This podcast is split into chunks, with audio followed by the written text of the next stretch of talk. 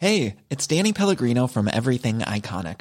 Ready to upgrade your style game without blowing your budget? Check out Quince. They've got all the good stuff, shirts and polos, activewear, and fine leather goods, all at 50 to 80% less than other high-end brands. And the best part? They're all about safe, ethical, and responsible manufacturing. Get that luxury vibe without the luxury price tag. Hit up quince.com/upgrade for free shipping and 365-day returns on your next order. That's quince.com/upgrade. There's never been a faster or easier way to start your weight loss journey than with PlushCare. PlushCare accepts most insurance plans and gives you online access to board-certified physicians who can prescribe FDA-approved weight loss medications like Wegovy and Zepbound for those who qualify. Take charge of your health and speak with a board-certified physician about a weight loss plan that's right for you. Get started today at PlushCare.com/weight loss. That's PlushCare.com/weight loss. PlushCare.com/weight loss. Burrow is a furniture company known for timeless design and thoughtful construction and free shipping, and that extends to their outdoor collection. Their outdoor furniture is built to withstand the elements, featuring rust-proof stainless steel hardware, weather-ready teak, and quick-dry foam cushions. For Memorial Day, get 15% off your Burrow purchase at burrow.com/acast and up to 25% off outdoor. That's up to 25% off outdoor furniture at burrow.com/acast. For I've heard it said, there is an art which in their piedness shares with great creating nature. Say that be!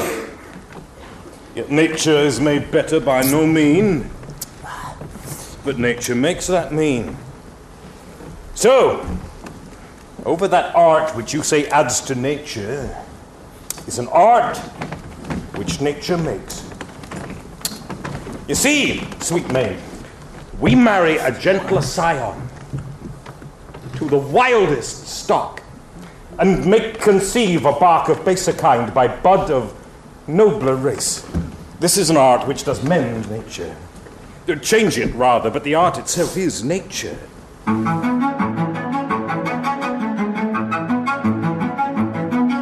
Hello, and welcome back to The Play's the Thing. You have joined us for Act 4 of The Winter's Tale.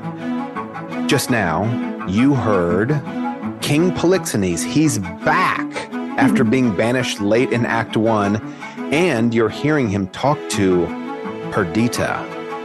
And they are having a conversation about the relationship between nature and art. And Emily, this is going to be, we're going to spend a lot of time on this today because it's so consequential within the play, and it's so consequential within Shakespeare's overall vision of the world. It is very complicated to modern ears. We don't have much of a sophisticated view of nature. I think we think like nature, when something feels natural, it means something like I feel like doing it and thus I'm going to do it or something like that. We have, I think, a pretty impoverished view of kind of what is natural or what is nature, a lot more impoverished than the really kind of contemplative Renaissance thinkers, and certainly more almost like infantile compared to Shakespeare. And within this conversation, we're going to also talk about the pastoral, because we're making this big shift, aren't we, from Sicilia, which the first 2.5 acts of the play happen in Sicilia, in the territory of Leontes, this king who's gone crazy. And now we're shifting into a whole other world, Bohemia. So I'm going to ask you in just a second about what the pastoral is, but let's just real quickly talk about what we cover in the plot during this act. It is a long act, isn't it? It sure is. And as we pointed out, unlike other act fours, it's a lot huge. A lot of other Act 4s are like, hey, we're ready for Act 5 now. We've got to build a couple of bridges between, the crises of Act 3 and the solutions of Act 5. We're going to gloss over Act 4. It gets cut all the time. Hamlet, it's almost always significantly cut. But here, you cannot do that. You cannot do it. It's such a long act, and so much new and fertile ground is open up within this play. Okay, let's talk about that plot, and then I'm going to ask you about what a pastoral is, because it's sort of a genre that Shakespeare is exploring in this act. But first, let's do the plot. The plot begins with an appearance of a brand new character, Father Time. How Father interesting. Time shows up. Yeah. And he invites us to basically step over 16 years from the end of Act 3. He asks us to go forward 16 years. So if you remember, at the end of Act 3, a baby is basically placed in Bohemia. This baby is the child of Leontes and Hermione. The child has been rejected as basically a bastard child by Leontes. Hermione has died, we think. And Leontes is one of his best men, takes the baby and leaves it. Okay, so now Father Time appears, and Father Time says, we're going to step forward 16 years from the time of the abandonment of this baby in Bohemia. So we show up, and we are with Camillo and Polixenes again. Camillo and Polixenes basically ran for their lives when Leontes started losing his mind. Camillo asks Polixenes, hey, can I go home now? It's been 16 years. We hear that Leontes is kind of repentant now. And Polixenes is like, no, I need you to help me because my son is getting to be a problem. Okay, so in Act 1, Polixenes, the king of Bohemia, he's talked about his son. His son is his delight. But now his son is older, 16, 17, 18 years old. And he is spending a lot of time, is Polixenes' son, with some... Polixenes thinks they're people of ill repute. They're not. They're just kind of maybe Bohemians. People. What's the right way to describe them, Emily? They're country people. They're country people. He's hanging out with the Hicks. Yeah, he's hanging out with the Hicks, and he has fallen in love with a girl who belongs to this tribe of Hicks. And, Polixenes is like, I'm not going to have that. But dear listener, that girl is the abandoned child of Leontes and Hermione. Her name is Perdita. So we're going to meet her in this act. And it's just a great, great reversal of fortune. It's so great. But Polixenes doesn't know this, and he can't stand this girl. He just absolutely cannot stand this girl. Okay.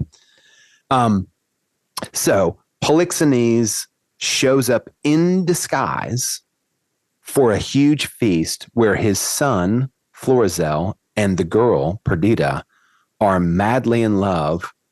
In the middle of this huge party, like a sheep shearing feast, they declare their love for each other, and they say, it's time for us to get married.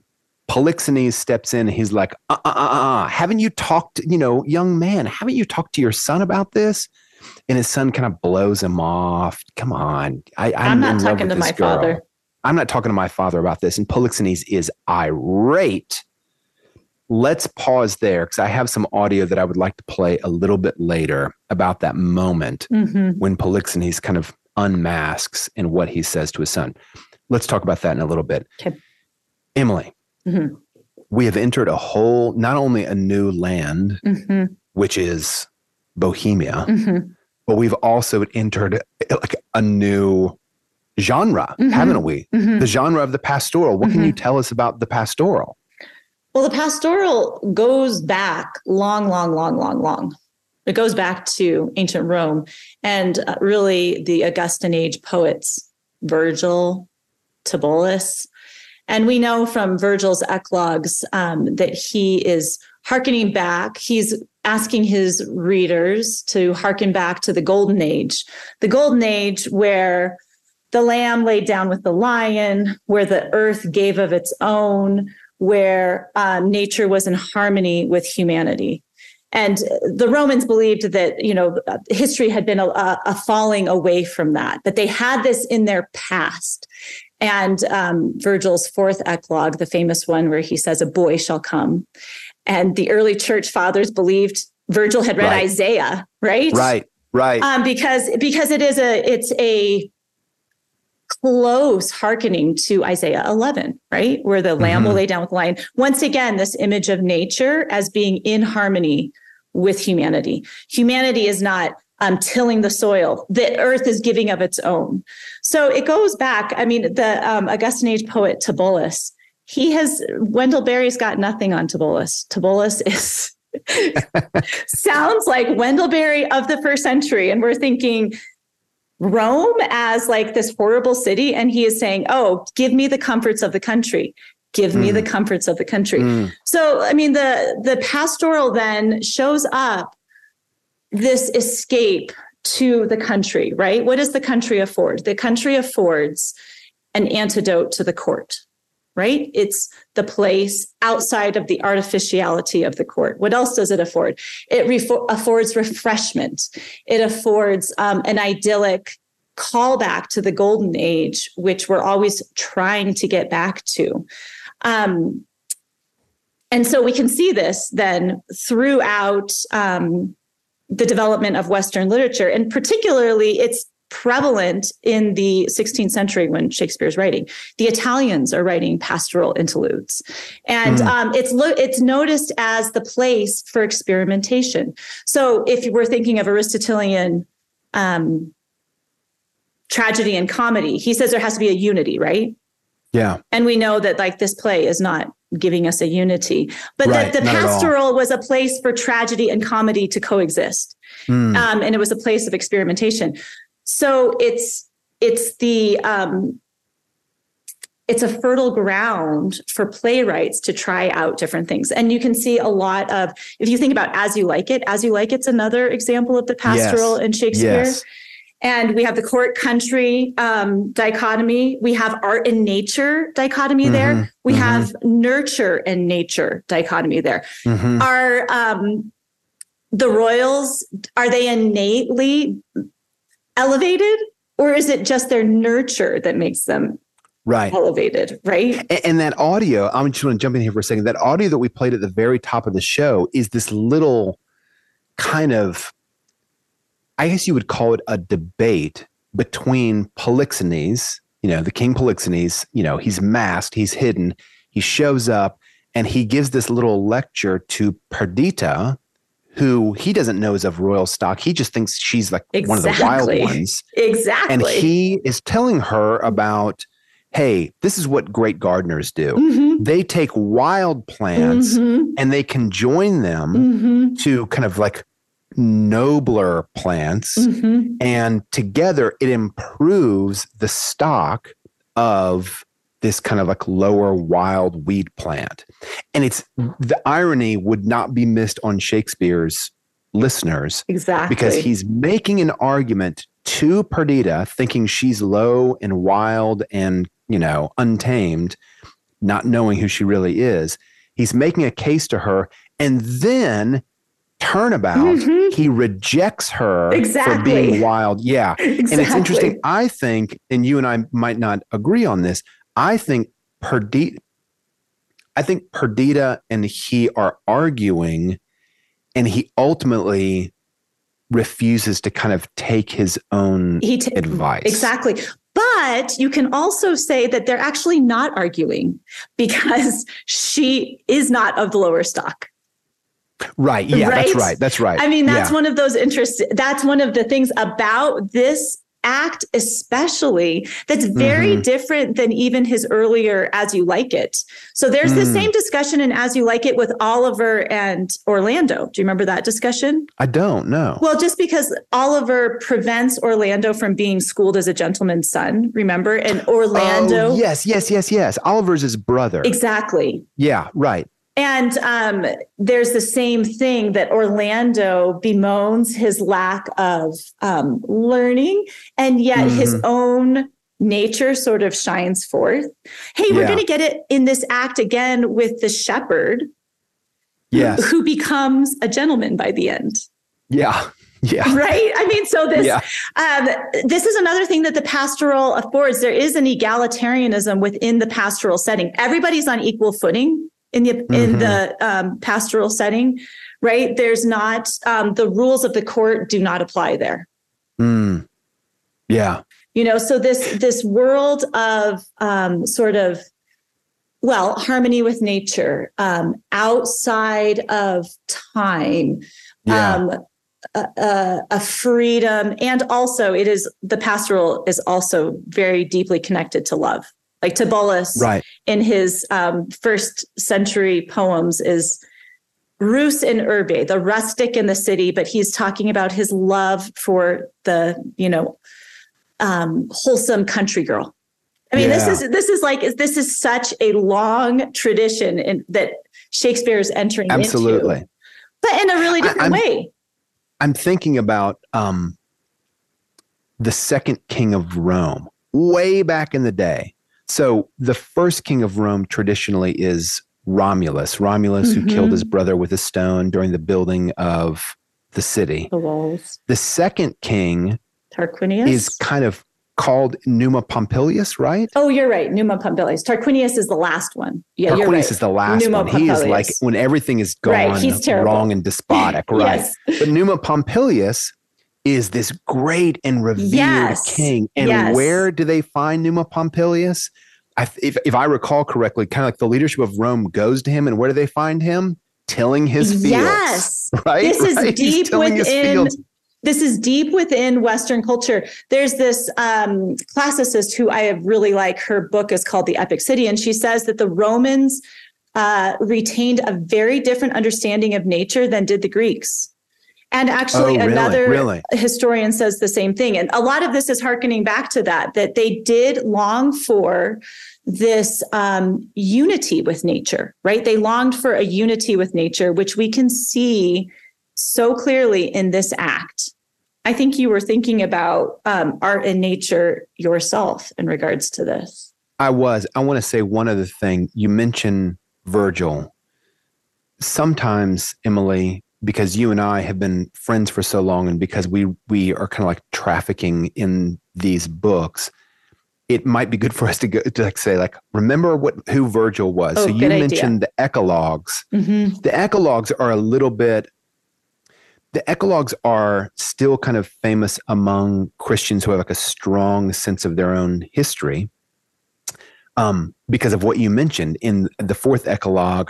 There seems to be this real clear parallel between this child leading Rome, kind of coming from a natural state, and Isaiah's prediction of the coming Messiah when a child will lead them. Mm-hmm. But Virgil's more like famous work is not the Eclogues, it's the Aeneid. True. And in the Aeneid, so think, listeners, if you're not familiar with the Aeneid, think of the Aeneid as sort of like the Roman version of Homer's two classics, the Iliad and the Odyssey, mashed together into one.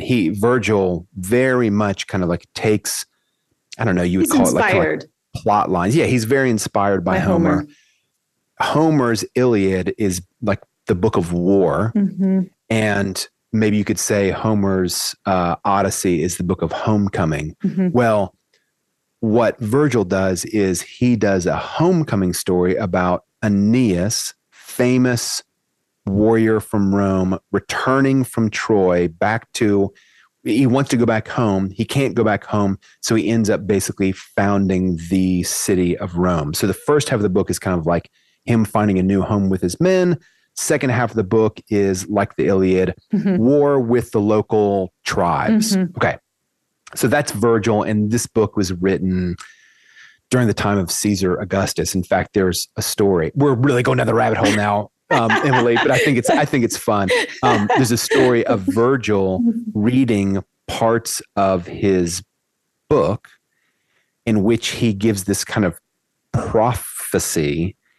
And included in the prophecy is the story of Caesar Augustus's son dying, which had already happened. And the story is Caesar Augustus's wife hears this and begins crying. She's so moved, remembering the loss of her son. Anyway, in the Aeneid, now I'm getting back to the point of the pastoral, there's this little section. I wish I could find, I could find it if I had time, where they celebrate the time when Saturn ruled this particular tribe. You remember what I'm talking about? Yeah.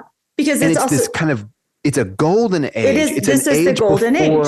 Law. Yes. And it's only later when the population kind of gets more dense that law is forced to kind of like, that people are forced to take on law and the adherence of law rather than merely kind of like negotiating relations neighbor to neighbor. Right. And that's that declension from the golden age. And the pastoral is a longing to return to that. Right. And it winds its way through Western culture from this time.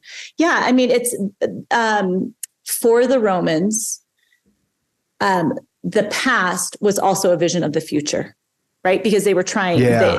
And I mean, honestly, within Christian belief, it's the same. Right. We come from a garden. And we end in a garden. Right. And this is what the pastoral is really playing with. But it's also, I mean, I think this is all part of it. One of the interesting things about the pastoral that I had forgotten that I was reminded of is that Sicilia is often the site of pastoral locality. And it's so interesting here that Shakespeare puts Leontes in Sicilia, but it's Bohemia that is the place of the pastoral. Isn't that fascinating? Yeah. So Sicilia really was the green world for Athens and Rome. And, you know, that was outside. So it's really, I don't think that's an accident. I think he's determinedly playing on that. He's deliberately kind of winking at us or something like that. Yeah. That, you know, even Sicilia can fall from its golden age. Right. Yeah. Even Sicilia can. So here we are in Bohemia, and you and I have been talking about this production that we watched on YouTube. If you guys are listening along and you want to be exposed to Winter's Tale, please watch the Royal Shakespeare Academy's full rendition starring Anthony Scher, because they do such a great job across the board, and especially in this act. In this act, if everything in the first three acts was formal, everything is buttoned up. The pillars in the palace are tall and imposing.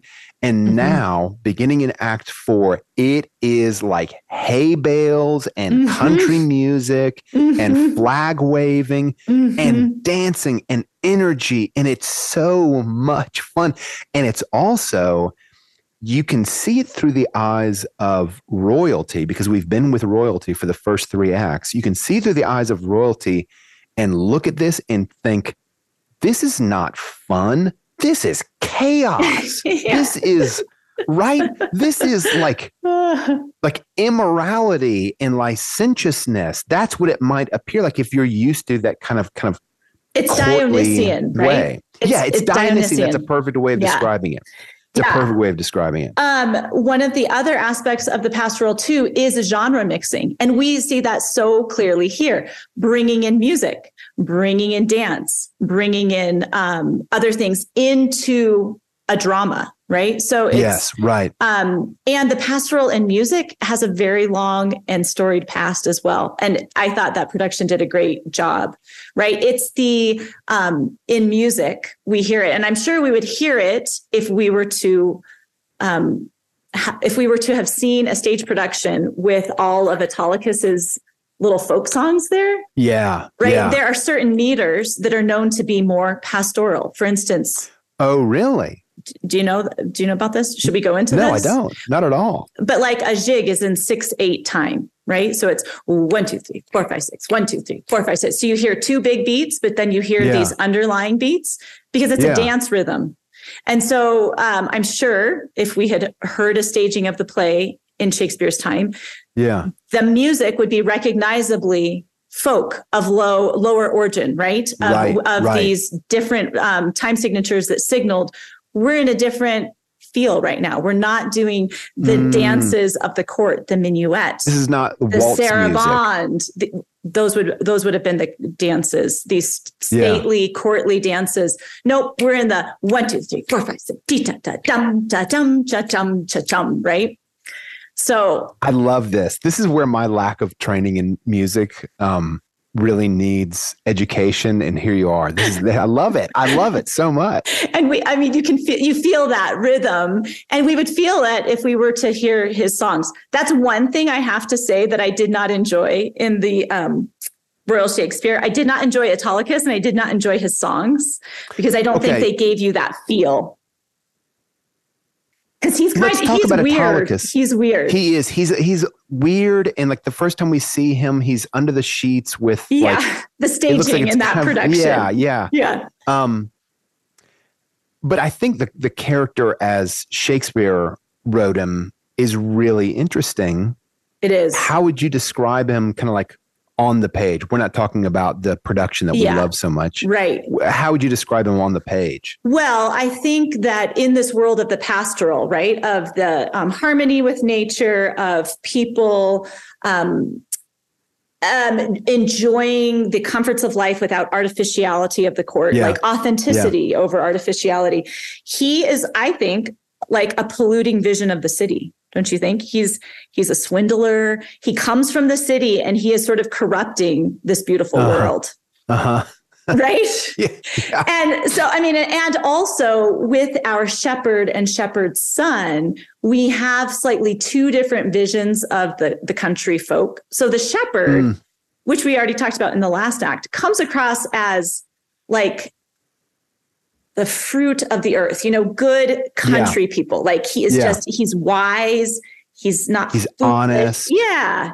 He's grateful. Exactly. This is our lucky day, boy. Yeah. All these good things. And then his son comes across as a real bumpkin and naive and uncultured in the sense of not having sort of native virtue. And so Autolycus preys on the shepherd's son, right? Yeah. And so maybe it's like the dark side of naivete or whatever, right? He's like the shepherd's son is, and he's not intelligent. Like he's gullible. And the scene that the Royal Shakespeare Company stages, the meeting between the shepherd's son and Autolycus, that is a brilliant scene. It is. Like you might not. It like, is. It's a. It is. So I encourage you guys to go watch it. It happens almost in the exact middle of the recording.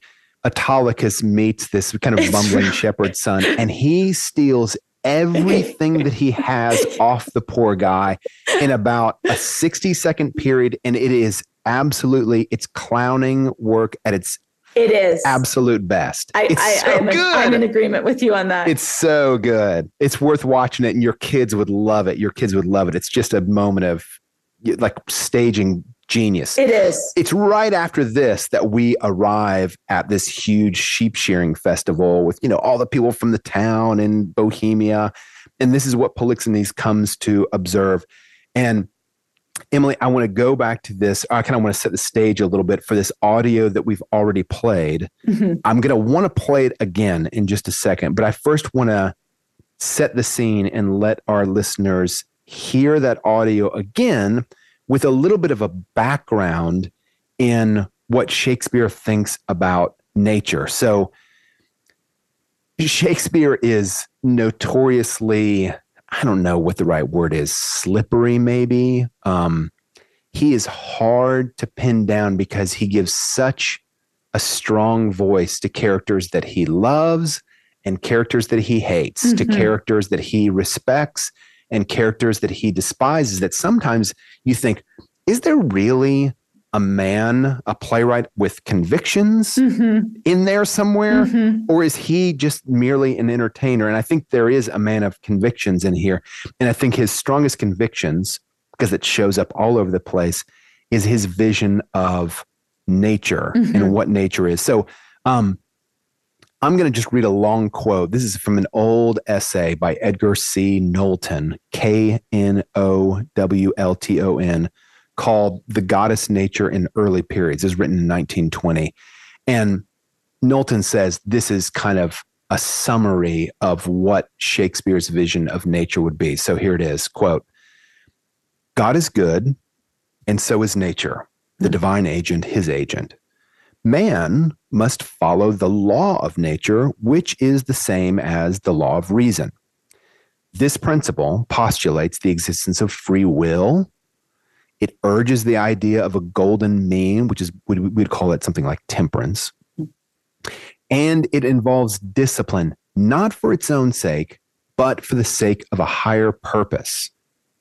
The purpose of art is to know nature and to follow her, to learn her principles, to practice them, and not to eliminate feeling. In this view is nothing incompatible with experiencing a sense that the innocent suffer and that life is stern and mysterious." Mm-hmm. We could do a 15-hour podcast on Shakespeare's view of art and nature, but I think for now, we've got just like a little taste. Nature is good, and we ought to try in some ways to emulate kind of like the natural courses of nature. So if you remember, and what is the purpose of art? If you remember from Hamlet, Hamlet says, it's in essence to hold up a mirror to nature. Mm-hmm. It's to kind of show us maybe in a condensed way what nature is, how we ought to live as human beings. Which is an agreement with Aristotle, right? Art imitates nature. So it's an agreement with that. Yes.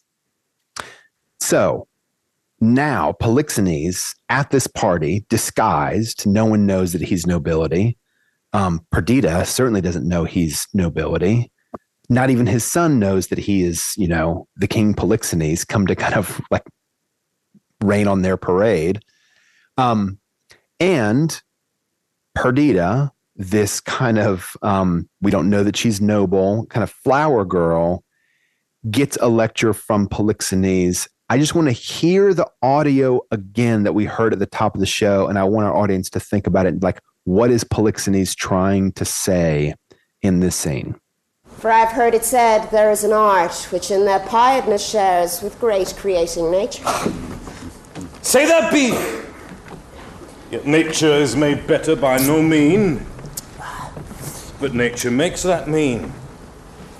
So, over that art which you say adds to nature, is an art which nature makes. You see, sweet maid, we marry a gentler scion to the wildest stock, and make conceive a bark of baser kind by bud of nobler race.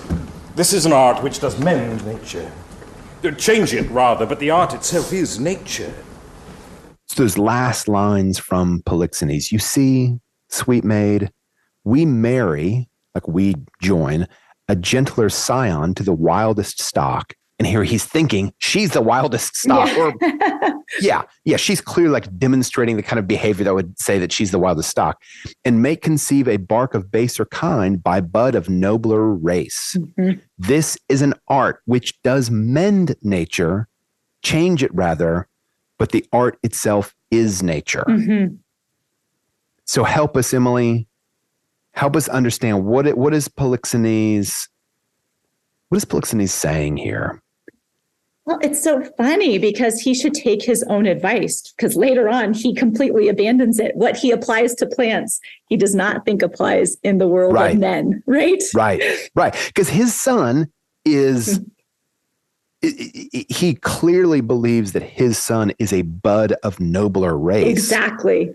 And she should have no stock. Right. Yeah. and if it works in the garden world to marry one to the other, thus kind of like elevating both, he should be down with Perdita, but he sure should. I think one of the important things that you read in the earlier quote from our Shakespeare scholar is that God is good and nature is too. Mm-hmm. And I think that speaks to something that we talked about in earlier acts as well, that nature is always revealing it's revealing an inner reality, right? There is a harmony. Shakespeare sees a harmony in the world of nature, don't you think? Yeah. Yeah. And absolutely. And this speech of Polixenes, where he is trying to say, adds to nature is an art that nature makes. I mean, it's a little bit, it's slightly a tautology, isn't it? Mm. Which one comes first? Is it nature or art? He says, do you know what I'm saying? You see, so over that art, which you say adds to nature, is an art that nature makes. Oh, yeah. Earlier on. Yeah. How do you Can think? I tell you how I read that? Yes. I read that is nature can be improved by art, yet art must function in accordance with nature. Right. So yeah, it's self-referential in a way. Yes. Yeah. And that that's what you were saying. Like, it's a tautology. Yeah, it's self-referential. Yes. And it circles back on itself. But it is one of the funny things here is that if he is making this argument, and I do think you're right. I mean, he is calling into question Polixenes' anger later. I mean, who is the gentleman? Who is the one of nobler stock, right? Right. Is it Polixenes who acts like a boar, or is it the shepherd who actually sees the value of each person? But the thing that's interesting is he doesn't actually have an objective correlative, because Perdita is of nobler stock. So it is, it's funny. This little scene is a moment where, you know, I'm always advocating, go see a play. And I think what the cast did with this little scene was wonderful, because Polixenes takes a red flower, right? Agree. Yes. And he plucks a white flower from Perdita's basket. He cuts off one of the flower's stems and conjoins it to the other cut flower's stem. And he kind of demonstrates, this is what we do in gardening. Yes. We take the wild flower and we marry it to the kind of more noble flower. Yes. And both flourish because of it. Early genetic theory, right? Early genetic theory. That's right. He doesn't know it, but it's like showing the mixing of these genes strengthens the plant. Yeah. Yeah. So it's not working against nature. It's working with it, but in sympathy. That's right. So maybe does that get to your view of, or what you're bringing out of Shakespeare's view of nature? Yes. There's a sympathy with it. There is. Mm-hmm. Yeah, that's exactly right. Mm-hmm. Emily, the sad part about this conversation, which begins with such hope, is that it goes really poorly after this. It sure does. Right. Because this is where Florizel, who is the son of Polixenes, comes forward and he is like, man, I am so in love with Perdita. Why are we waiting? Let's just get married. Mm-hmm. And Polixenes sees this. Of course, he thinks that his son is about to get mixed up in the affairs of this low-born woman. Mm-hmm. He cannot have this happen. Mm-hmm. So I want to hear this breakup scene, or this kind of like crisis scene, because it's going to set the stage for the rest of the play and things that need to be resolved in Act 5, in addition to the other things that need to be resolved from the first 3 acts. So let's listen here. This is a conversation between Polixenes and Florizel. You'll kind of know Perdita's in the background here. And Polixenes is telling his son, hey, haven't you talked to your dad about this yet? And Florizel's like, I don't need to talk to him about it. So let's listen. This hand, as soft as dove's down and as white... What follows this? How prettily the young swain seems to wash the hand was fair before. I'll put you out. But to your protestations, let me hear what you profess. Do. Well, I'm be witness to it. And this my neighbour, do. He and more than he and men, the earth, the heavens and all, were I crowned the most imperial monarch, I would not prize it without her love. Fairly offered. This shows a sound affection. But my daughter, say you the like to him. I cannot speak so well. Nothing so well known nor mean better. By the pattern of mine own thoughts, I cut out the purity of his. Take hands, a bargain. And friends unknown, you shall bear witness to it. I give my daughter to him, and will make her portion equal his. Oh, that must be in the virtue of your daughter. One being dead, I shall have more than you can dream of yet. But enough then for your wonder. But come on, contract us for these witnesses. Come, your hand. And daughter, yours. Soft, swain! A while. Beseech you. Have you a father? I have, but what of him? Knows he of this? He neither does nor shall. Methinks the father is at the nuptial of his son, a guest that best becomes the table. Pray you once more, is not your father grown incapable of reasonable affairs? Is he not stupid with age and altering rooms? Can he speak, hear? No man from man? Dispute his own estate? Lies he not bedrid, and again does nothing but what he did being child? No, good sir. He has his health and ampler strength indeed than many of his age. By my white beard you offer him, if this be so, a wrong, something unfilial. The father, all whose joy is nothing else but fair posterity, should hold some counsel in such a business. I yield all this. But for some other reasons, my grave sir, which 'tis not fit you know, I not acquaint my father of this business. Let him know it. He shall not. Prithee, let him. No, he must not. Oh, let him, my son. Yes. He shall not need to grieve at knowing of thy choice. Come, come, he must not. Mark our contract. Mark your divorce, young sir, whom son I dare not call. Let's talk about Perdita and who she is, because we haven't really done that yet. Yeah, that's great. Okay, Logan, here we go in 3, 2, 1. There we have Polixenes kind of discovering himself to Florizel and to Perdita in front of everybody, right when they think they're about to contract in marriage. Florizel, mark our contract. Polixenes, mark your divorce, young sir, whom son I dare not call. Thou art too base to be acknowledged. And the whole, it is a nightmare. It's this beautiful love story that's beginning to blossom. And Polixenes steps in. And in a way, we kind of get echoes of Leontes all over again, right? Completely. Completely. Right? Yes. It's like Polixenes, learned nothing. Have you learned nothing? 16 years of kind of like suffering of this man's jealous rage. And now you do the same thing on your son, you know? Yes. So we have now 2 ruptures in the play. The first is, of course, between Hermione and Leontes in Sicilia. The second one is between Polixenes and Florizel and Perdita.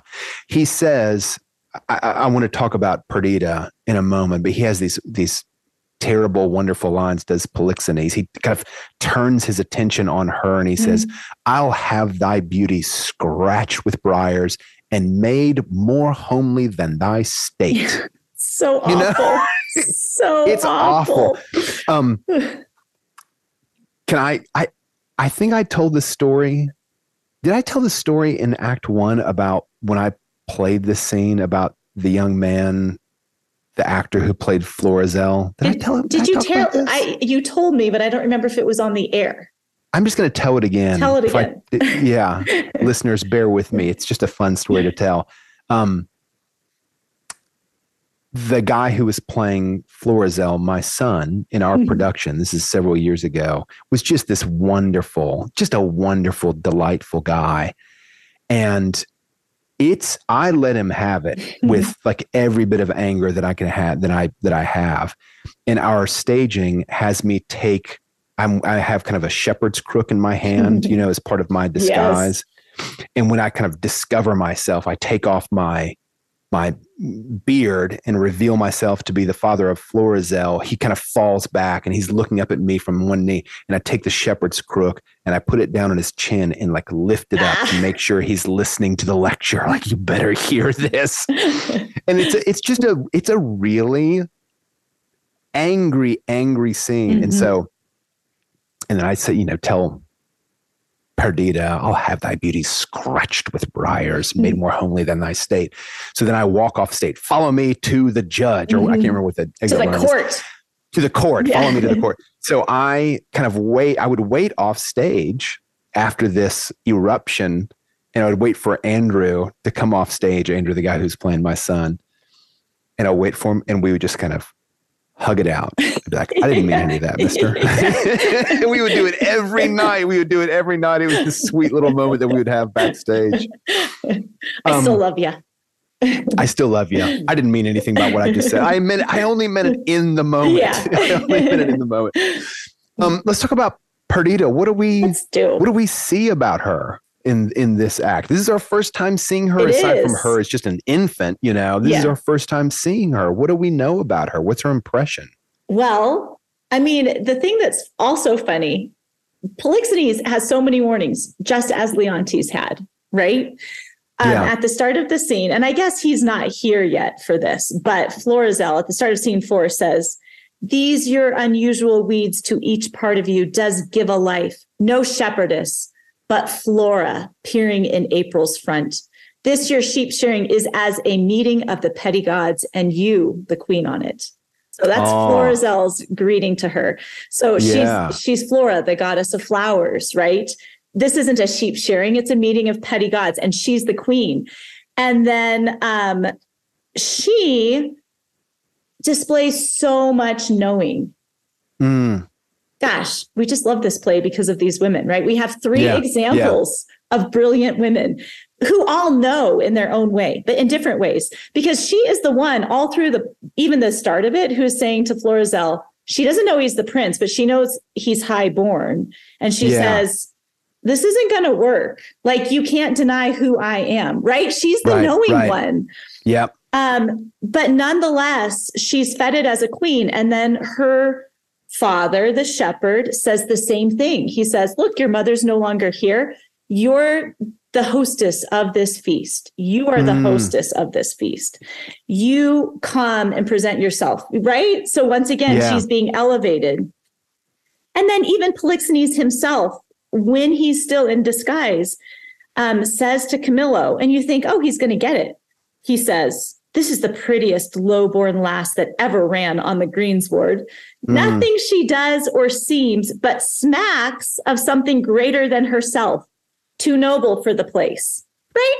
So even we get all of these hints as to who Perdita really is. Right. We get hints because it's being said. She's being held up as a queen. She's the hostess. And then we skipped over it. Should we go back to it? We skipped over her dialogue of the flowers, because I think it's another indication of his view of nature. Yeah. Don't you? Yeah. So, and also this knowing of Perdita that she displays. So this is back earlier. Camillo and Polixenes show up, and as the hostess of the feast, she gives them flowers to welcome them in, right? And she gives them rue and rosemary for winter. So she has this knowing. Why? Because these are old men and they're in the winter of their life. Yeah. Right? And why are they winter? Because they're evergreens. Rosemary is an evergreen. And so is rue, right? So they stay through the winter. Yeah. So she's picking something suitable to them, and she makes sort of jokes to them, right? And then we skipped the beginning part of the speech that she has with Polixenes, because she says, here are some carnations and gillyflowers, which are called nature's bastards. Mm-hmm. And the gillyflower is really, it's a dianthus, it's a carnation. And I think they're called nature's bastards because even now they intermix freely. And so you can get all sorts of crossbreeding out of them, right? Yeah. Yeah. And that's when Polixenes then says, don't call them nature's bastards. Like they're better. Yeah, he makes a defense in favor of mixing kind of like higher and lower. Yes. He's just so... And then turns around and like decries it when it's actually happening to his son. Yes. And then she gives... she gives flowers of middle summer for those to men of middle age, right? The lavenders, the mints, the savory, the marjoram, the marigold, which follows the sun. It's heliotropic. Did you know that? Oh, I didn't know that. Yeah, it is. So there's this knowing that she provides. Yeah. And so, and she's tied to nature. She's demonstrating this deep knowledge and the kind of like, symmetrical relationship between flowers and people. This one is like you because of the age you are. Yeah, exactly. And she, then she gives to Florizel, and then she gives to the shepherdesses, right? She gives to the shepherdesses daffodils that come before the swallow dares and take the winds of March with beauty, because they're in their young years. I love it so much. I love all of this. And I think it's, harkens exactly to what you were talking about with Shakespeare's view of nature. Otherwise, we see, what is this digression about? I think it's showing Perdita's wisdom. I think there's a lot. She has a knowing. She sees things. She sees more than anybody else sees, right? She sees Florizel. She says to him, I hope your father doesn't come by when this happens, right? And we'd be in trouble. Who should walk by but his father? Yeah. She reminds me a little bit of Juliet in that she's ahead of her years. Yes. But Juliet is kind of willing to defy her parents and Romeo's parents. Yes. Or at least just kind of like try to get away with it, I guess. Yes. Whereas it does seem like Perdita. And I wonder if part of it is Perdita has no power. She doesn't believe herself to be of noble stock. Right. Whereas Juliet, her father's the head of the house. I think that that's very true. Right? Because what is going to happen to her, which is what she says, I'm going to be cast out. Like, you can say all you want to go against the constructs of society, but I'm going to be the one that suffers. Right. Which she's right. And Polixenes confirms that when he says to her, she recognizes that she's in a place of vulnerability. Yes. She's wise enough to see that. And I actually think that Juliet is wise enough to see she, of course, is vulnerable because of her age and because she's married. She marries Romeo. But I think Juliet is wise enough to think, like, I've got some kind of heft on my side. Yeah. Yeah. I think so. And Perdita just doesn't. And she knows, right? She knows. Yeah. Yeah. She knows. When after he says this, it's one of my favorite lines in the whole play. So Polixenes, says, come to the court. He tells the shepherd who has been nothing but noble, thou churl, for this time, though full of our displeasure, yet we free thee from the dead blow of it. Right. So he's like basically saying, I can kill you, but I guess I won't. And he marches off. And then Perdita says, even here undone, I was not much afeard, for once or twice I was about to speak and tell him plainly, the selfsame sun that shines upon his court hides not his visage from our cottage, but looks on alike. Look, the sun, you're not the only one that gets the sun to shine. We're all the same here. I'm a human too, right? It's the same sun. Don't think you're better than me. You're not better than me. I loved it. The woman in the Shakespeare production does it because it's ironic, right? She's being ironic, and she's just such a smart girl. Did you make anything of the fact that the actress who played Perdita in the production that we're talking about had an Irish accent? I think it was an Irish accent. Yeah, something that is really interesting. I had forgotten that. I didn't know if that was just a kind of coincidence of casting. I mean, she was eminently qualified to play that role. She demonstrated that. But I wonder if that was to her benefit that she didn't have a British accent, either high or low. Yes, right. She was something from another island. She's outside of it all. Yeah, right. I want to go back just for a moment. I hope I'm not turning this into a hobby horse about Shakespeare's view of nature. I think part of the reason that this play might be less often performed as it should be is because of this act. Mm-hmm. This act is full of I really do think that most people seeing this play would have been tracking with so much of what is happening in Act 4. They would have understood kind of what happens in a pastoral. Mm-hmm. We don't so much anymore. Exactly. I think like maybe we have these notions. Clearly, we have some notions in the United States of a kind of natural world. Like the late 60s is an attempt to kind of go back to a sort of primitive, more glorified state, right? Yeah. You know, I think there's a different view that Americans have of nature, of course, than Shakespeare had. But I still think there's this sense of kind of like, we can return to a more primitive state. Things have gotten corrupt. Yes. You know, the bureaucratic state and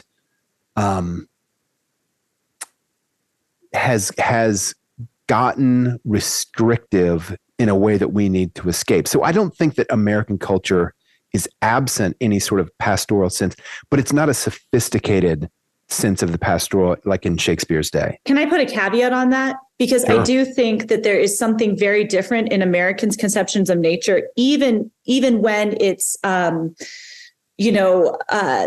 more environmentally turned. And I think you can see it with John Muir, and actually something that he's been really criticized for. John Muir is the great American naturalist who preserves Yosemite. But nature for Americans exists outside of us. We look in onto nature. Yes. Right? Which is a different, underlying a different sense than what Shakespeare is showing here.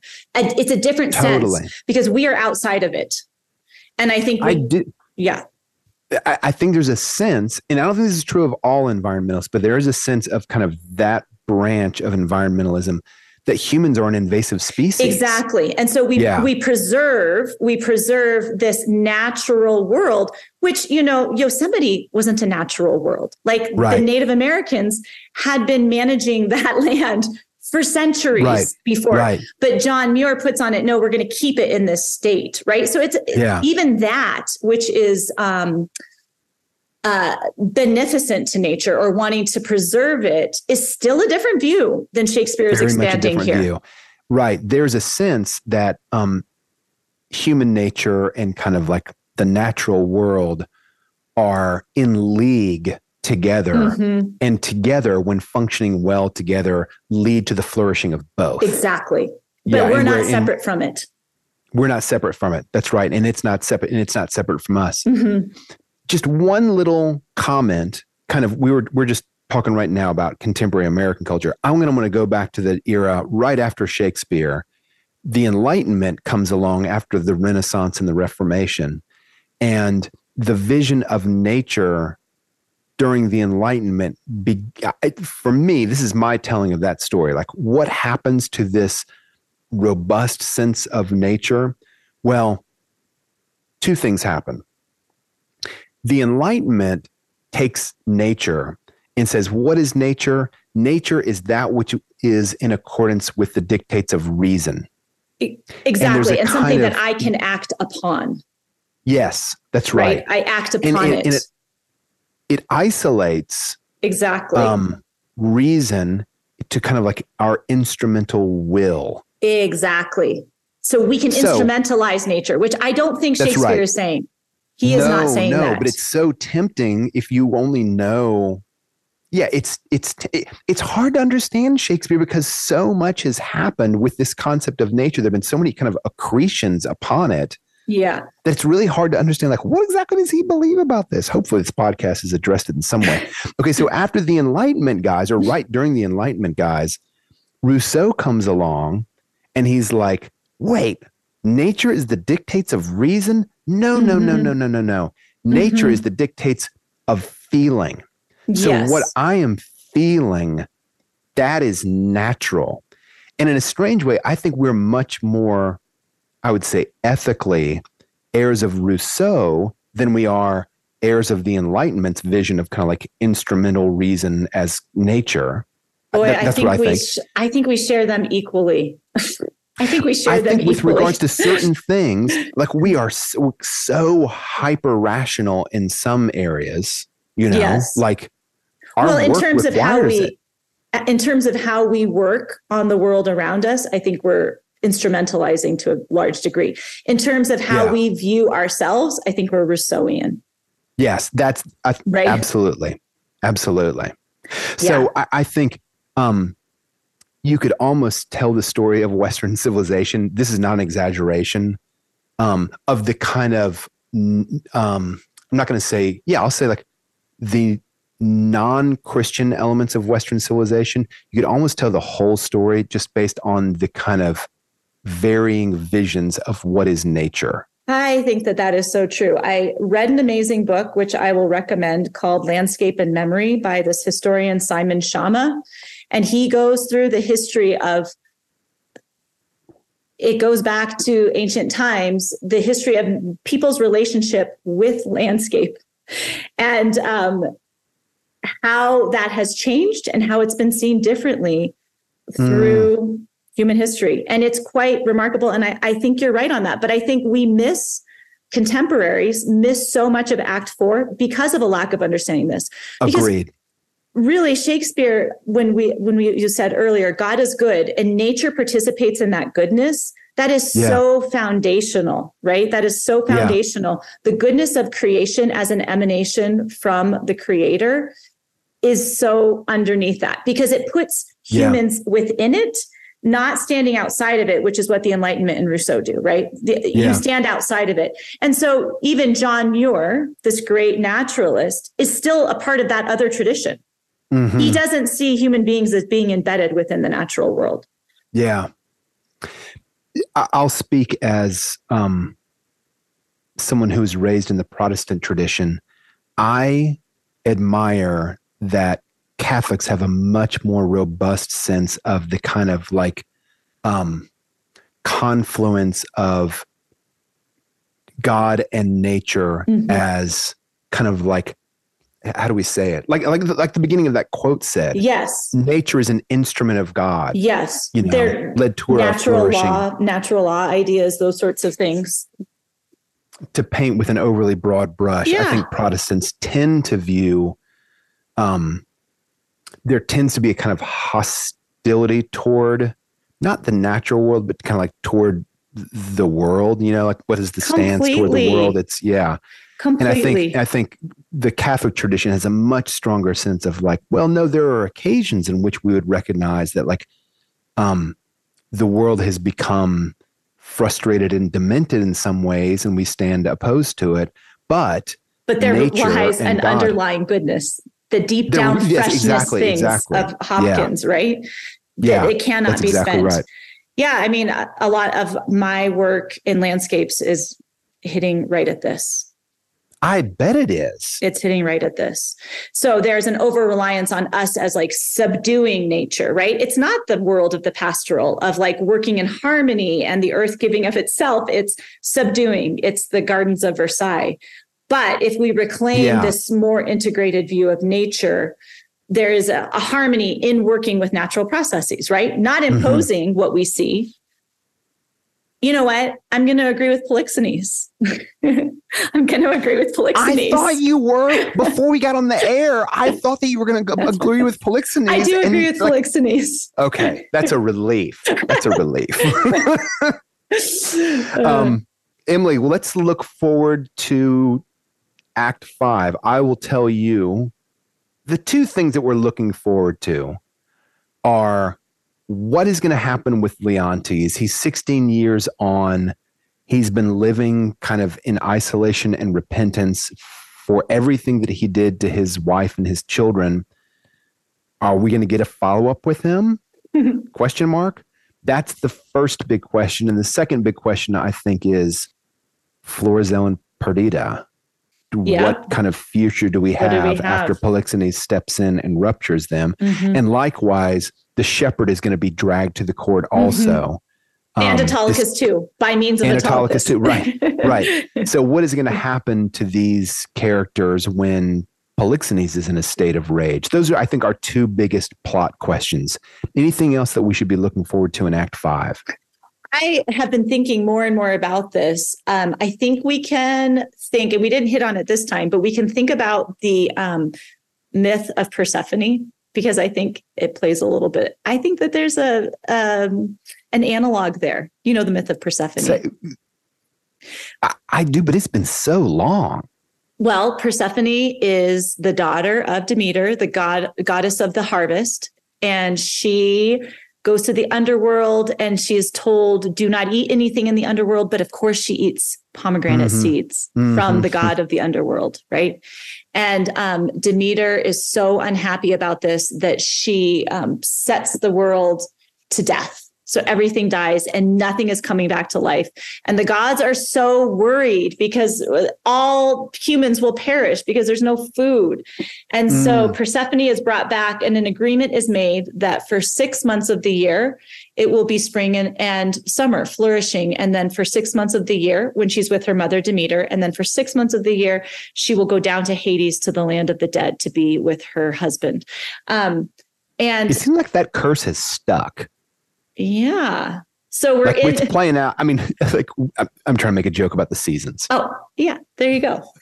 It's the end of winter here, right? Yeah. But for the Winter's Tale, we see everything in death. Yes. Yeah. And now we've moved to the pastoral, the spring, the world of ever refreshing vigor. And how might you can think about the myth of Persephone. Do you see where I'm going? Yeah, I do. Yeah. Don't you think it's applicable here? Oh, yeah. But we don't know for sure before Act 5. Right? We don't know for sure before Act 5. Hey, I want to just give a little shout out to the organization that platforms this show, the Circe Institute. If you would like to know anything more about the Circe Institute, go to circeinstitute.org. The Circe Institute is one of the real key leaders in the resurgence of classical Christian education. If you would like to know anything more, please check out their website. I also want to thank Emily. We've just had we have really great listeners. I know that's a platitude that you're supposed to say, but I don't mean it as a platitude. I mean it as a genuine, heartfelt thanks. We've had people reaching out to us on Facebook and just, saying how much they love the show. And it's wonderful to hear. It's really wonderful to hear. Thanks for listening. Yeah. Yeah. We really appreciate it. And there's something also really invigorating knowing that your audience is capable and invested in what you're putting out there. It's absolutely. Just really, it's exciting for us. So, that's going to be it for us, Emily, until Act 5. It's almost over. I'm so sad. I know. We're going to try to do something a little bit special for the Q&A, but I'm going to hold on to that. We are not ready to reveal that yet, but we will, during Act 5, let you know what our traditional Q&A is going to be like. It might be a little bit untraditional, a little bit Bohemia style. We'll see. Until then, I want to thank everyone for listening, and as always, wish you happy reading.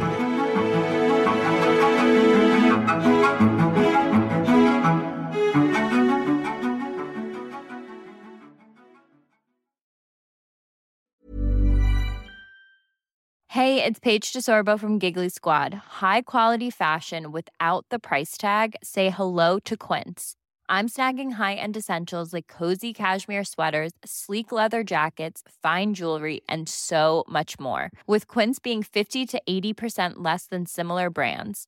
And they partner with factories that prioritize safe, ethical, and responsible manufacturing. I love that. Luxury quality within reach. Go to quince.com/style to get free shipping and 365-day returns on your next order. Quince.com/style. Hi, I'm Daniel, founder of Pretty Litter. Did you know cats tend to hide symptoms of sickness and pain? I learned this the hard way after losing my cat, Gingy. So I created Pretty Litter, a health monitoring litter that helps detect early signs of illness by changing colors, saving you money and potentially your cat's life. Pretty Litter is veterinarian developed, and it's the easiest way to keep tabs on your fur baby's health right at home. Go to prettylitter.com and use code ACAST for 20% off your first order and a free cat toy. Terms and conditions apply. See site for details. Imagine the softest sheets you've ever felt. Now imagine them getting even softer over time. That's what you'll feel with Boll & Branch's organic cotton sheets. In a recent customer survey, 96% replied that Boll & Branch sheets get softer with every wash. Start getting your best night's sleep in these sheets that get softer and softer for years to come. Try their sheets with a 30-night guarantee. Plus, get 15% off your first order at bollandbranch.com. Code BUTTERY. Exclusions apply. See site for details.